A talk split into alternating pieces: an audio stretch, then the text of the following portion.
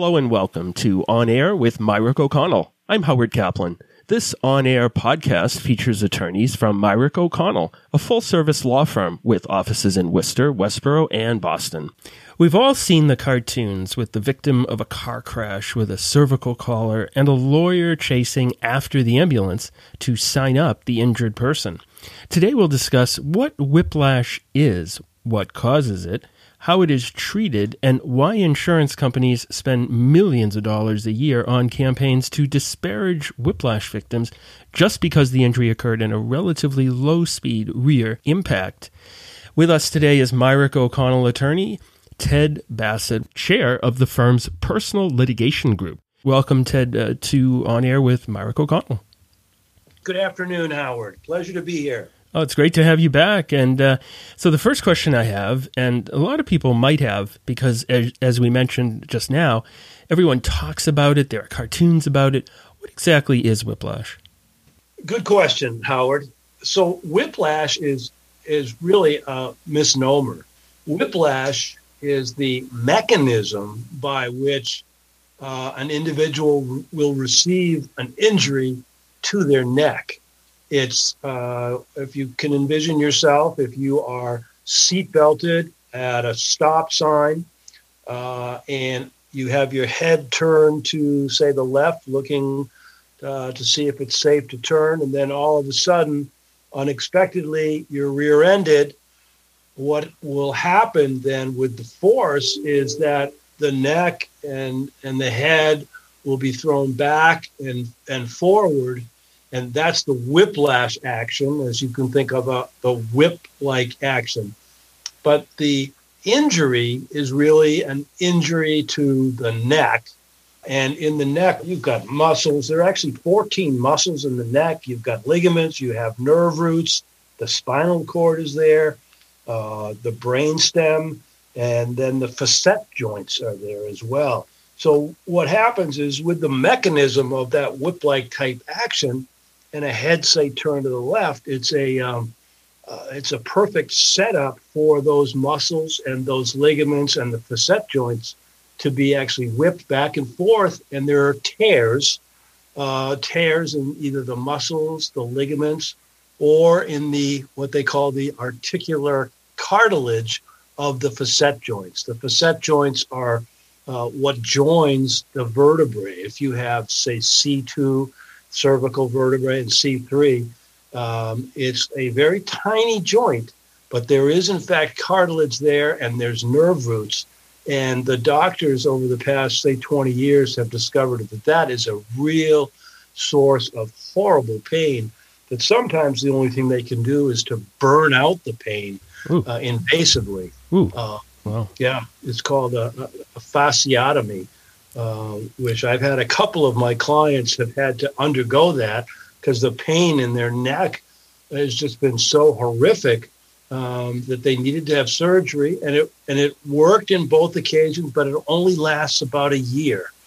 Oh, so wow. you have to have these procedures done uh, a year to eighteen months apart.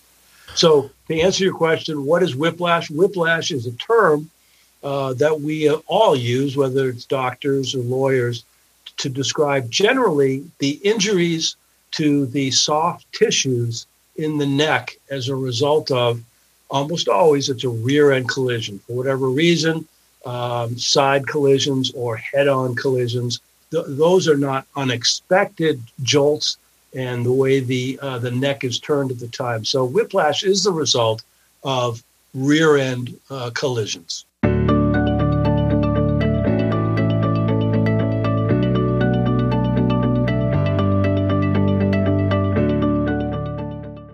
Just thinking here as I'm listening to you, Ted, that your description of whiplash is just as bad as it feels when one gets whiplash. Wow. Woo.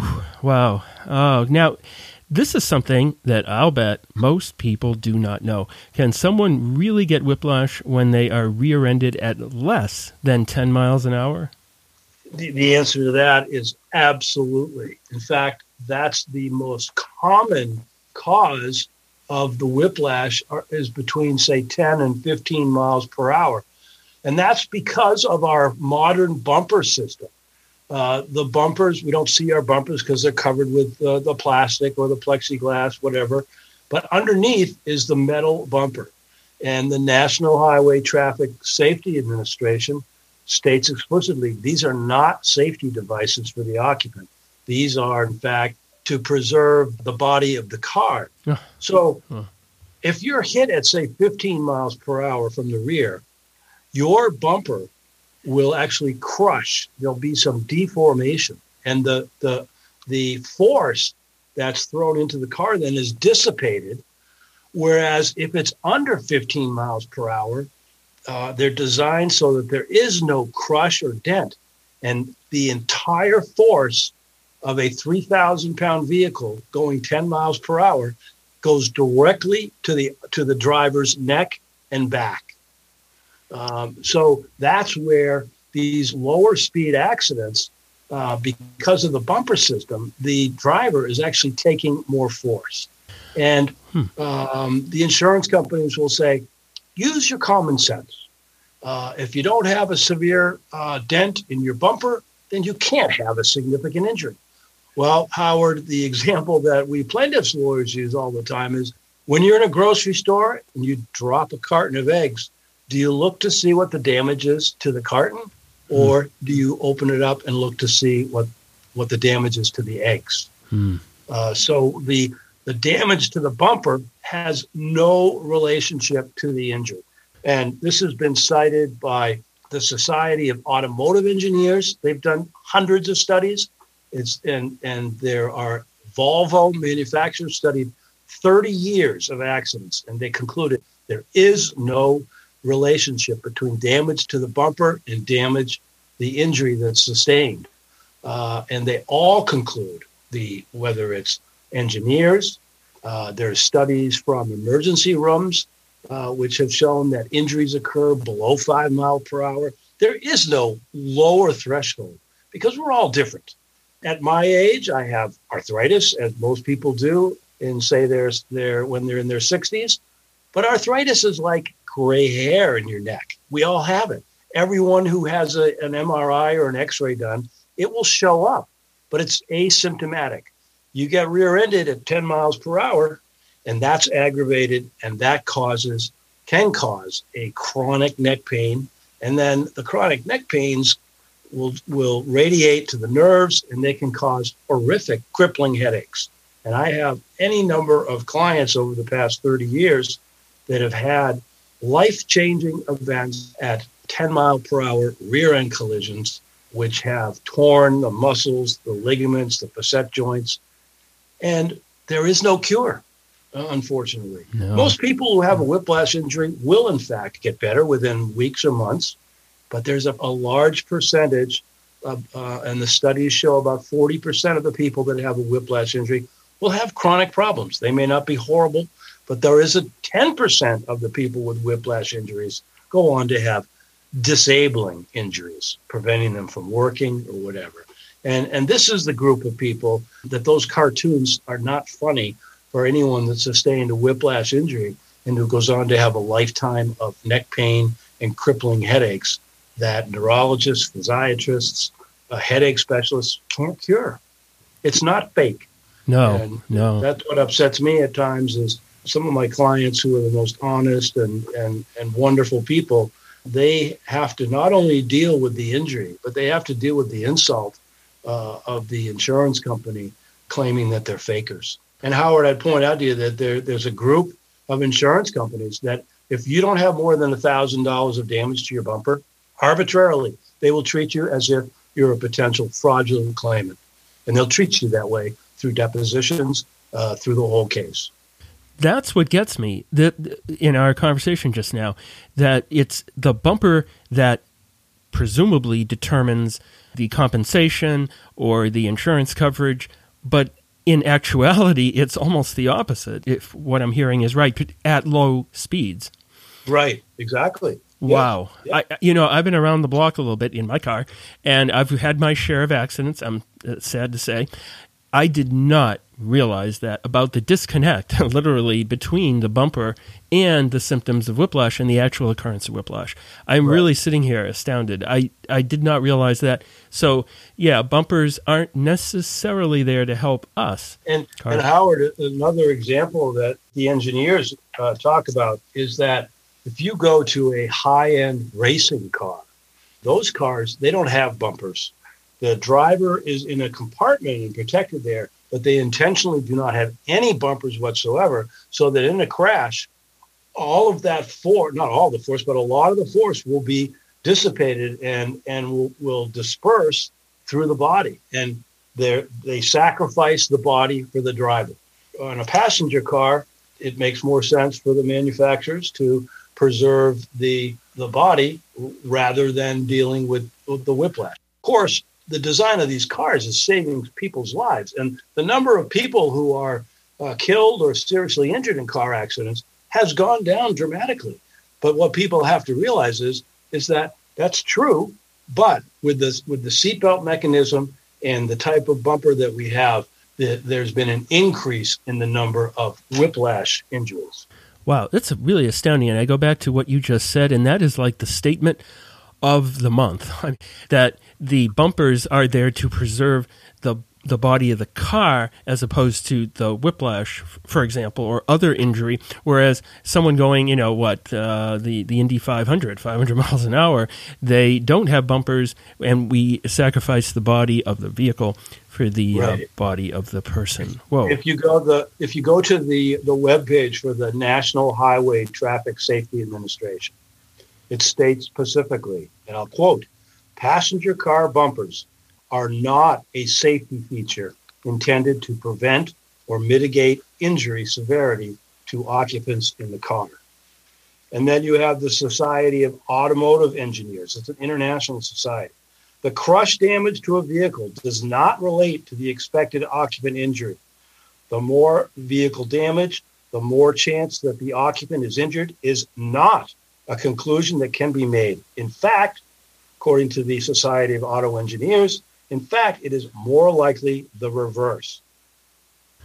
And as wow. I said, Volvo's study said impact speed is not a good indicator of neck injury risks. Wow. It is obvious that in rare impacts, people frequently sustain neck injuries, even in crashes with very low impact severity.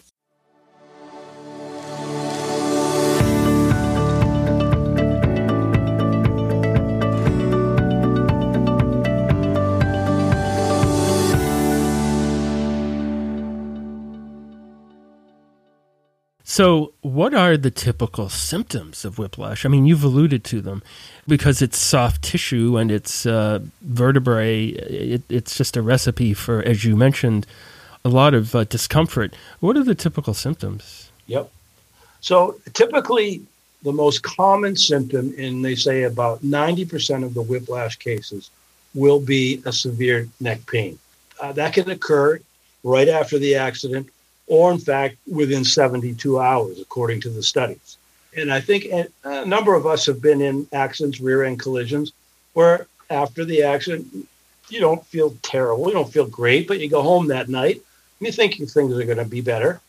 And in most cases, they, they do get better. But in a lot of cases, over the next 72 hours, the neck pain starts to get worse. And so the neck is stiff. And, and that's a lot of times what happens is patients are discharged from the emergency room and they're checked out for life threatening injuries, whether it's fractured vertebrae or whatever, and then sent home. But the whiplash diagnosis, those symptoms of neck pain, uh, headache, dizziness, nausea, uh, what they call photophobia or light sensitivity, double vision, tinnitus, all of those are symptoms, sometimes very similar to a concussion diagnosis. Yeah, I was just going to ask you that.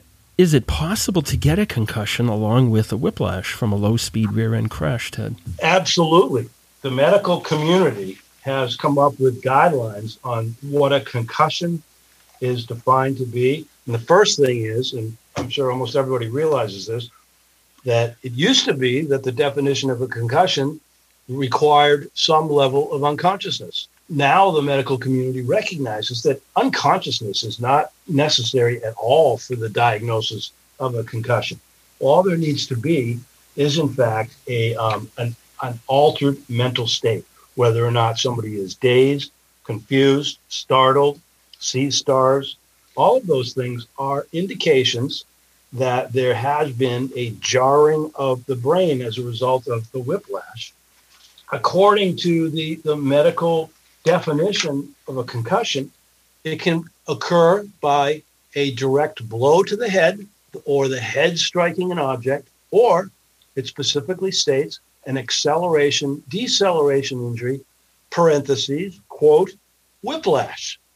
So the whiplash, without even striking your head, without being unconscious, you can sustain a significant concussion as a result of whiplash. And if you've ever seen a model of the brain and the skull, you realize that the brain is like a bowl of jello and the skull has all of these like tentacles of little bony spurs and when you have the whiplash and the brain goes back and forth what they call coup and contra coup they are striking up against those jagged edges within the brain. And it's not that you're going to see that on an mri because it's what's called diffuse axonal injury and those are injuries that are microscopic. You cannot see them on an MRI, but you certainly can see them on autopsies. And it is medically proven that whiplash can and does, in many cases, cause a concussion. And what I see, Howard, which what's really interesting is that someone will be in an accident, go to the hospital, they'll be uh, have an X-ray of their neck. Okay, you don't have a broken neck. MRI of the brain, your, your brain isn't bleeding, you're not going to die, go home.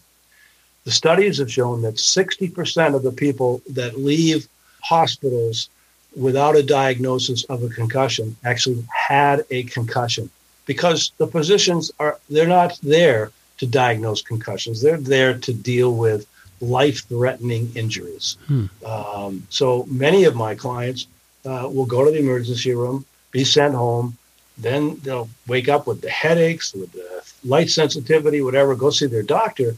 And it's only then that they're diagnosed with the concussion and treated appropriately. But not everyone. It's called a silent epidemic. It's an underdiagnosed condition, and a lot of people suffer with the symptoms of a concussion without a proper diagnosis or without proper treatment. Oh, my goodness. My goodness. And since this injury that we're talking about with, with whiplash in particular involves soft tissues, quote unquote, rather than broken bones, say, why doesn't it heal much more quickly? Howard, the conventional wisdom about a broken bone, unless it's a complex fracture requiring surgery, whatever, but a broken bone generally heals within six to 12 weeks.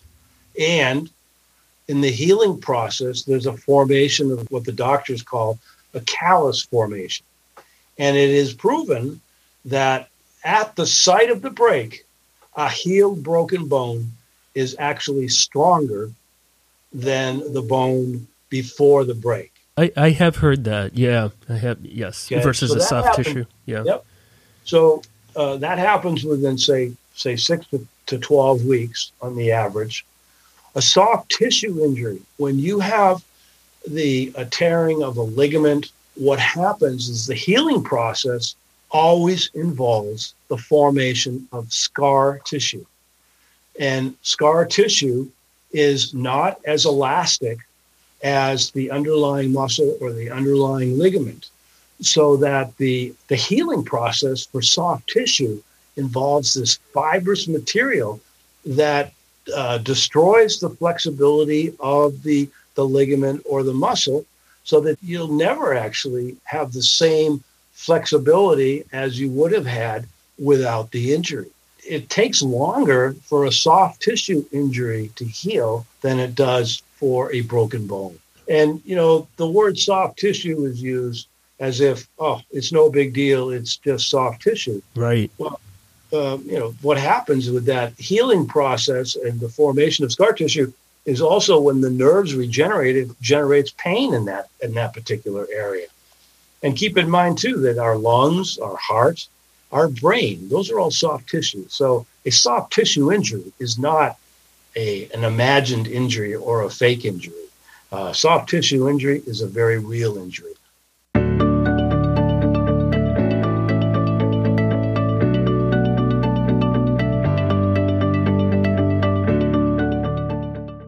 Type of doctors treat this?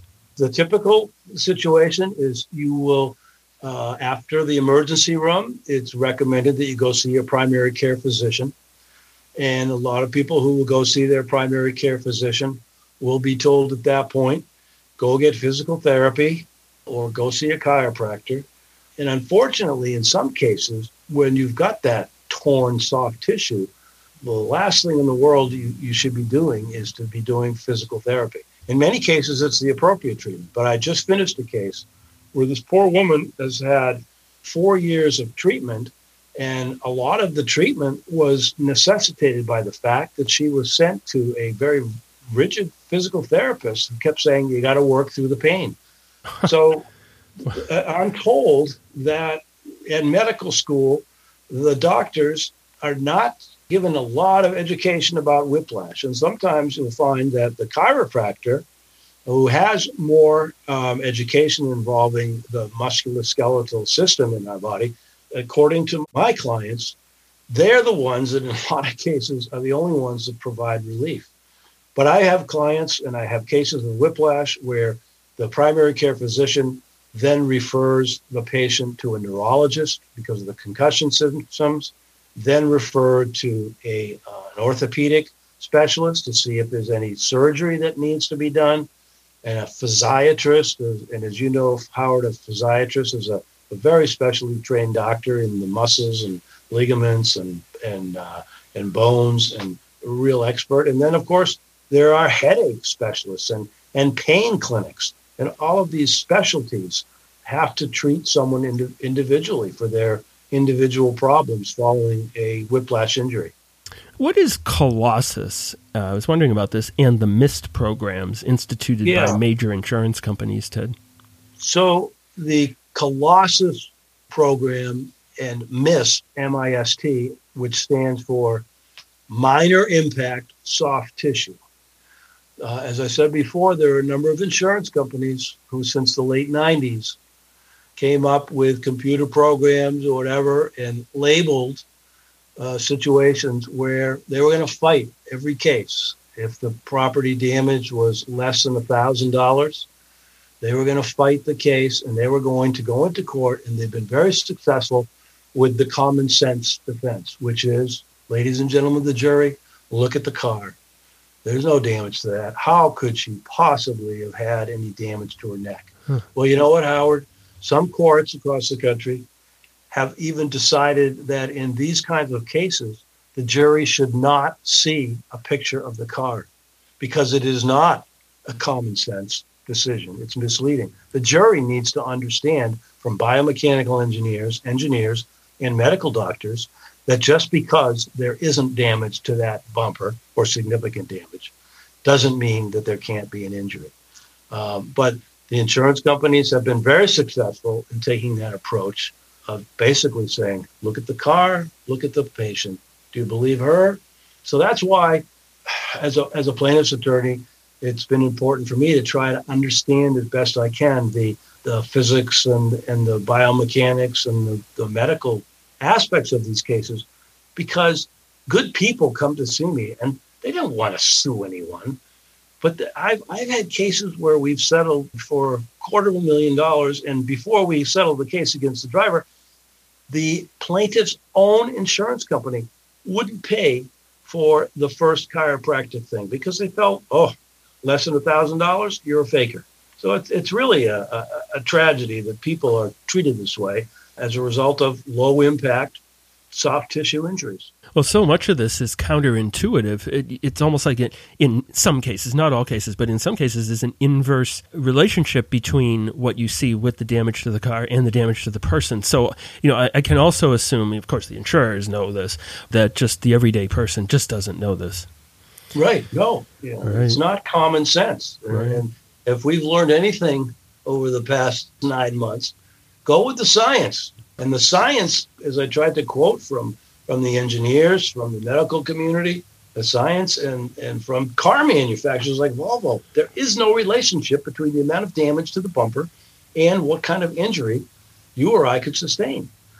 And and plus, Howard, I, I may have a, a weaker neck, and I may have some underlying pre-existing conditions that predispose me to injuries at five miles per hour that you at 10 miles per hour wouldn't bother. So to arbitrarily say, we won't pay if there's less than a thousand dollars of damage to the car is is just arbitrary and just unfair. Well, this, this is really eye opening, I think, for a lot of folks. Uh, once again, and I want to thank you for being on our podcast on air with Mirick O'Connell. Ted Bassett, personal injury lawyer with the firm. How can folks get in touch with you? It's the letter E, Bassett, B A S S E T T, at miricko'connell.com. And my direct line, 508 860 1442. Thanks, Ted. My pleasure, Howard, as always. Thank you. Thanks. I'm Howard Kaplan for Mirick O'Connell and Ted Bassett. Take care and stay safe. This podcast is brought to you by the law firm of Mirick O'Connell. It is intended to inform you of developments in the law and to provide information of general interest. It is not intended to constitute legal advice and should not be relied upon as such. This podcast may be considered advertising under the rules of the Massachusetts Supreme Judicial Court.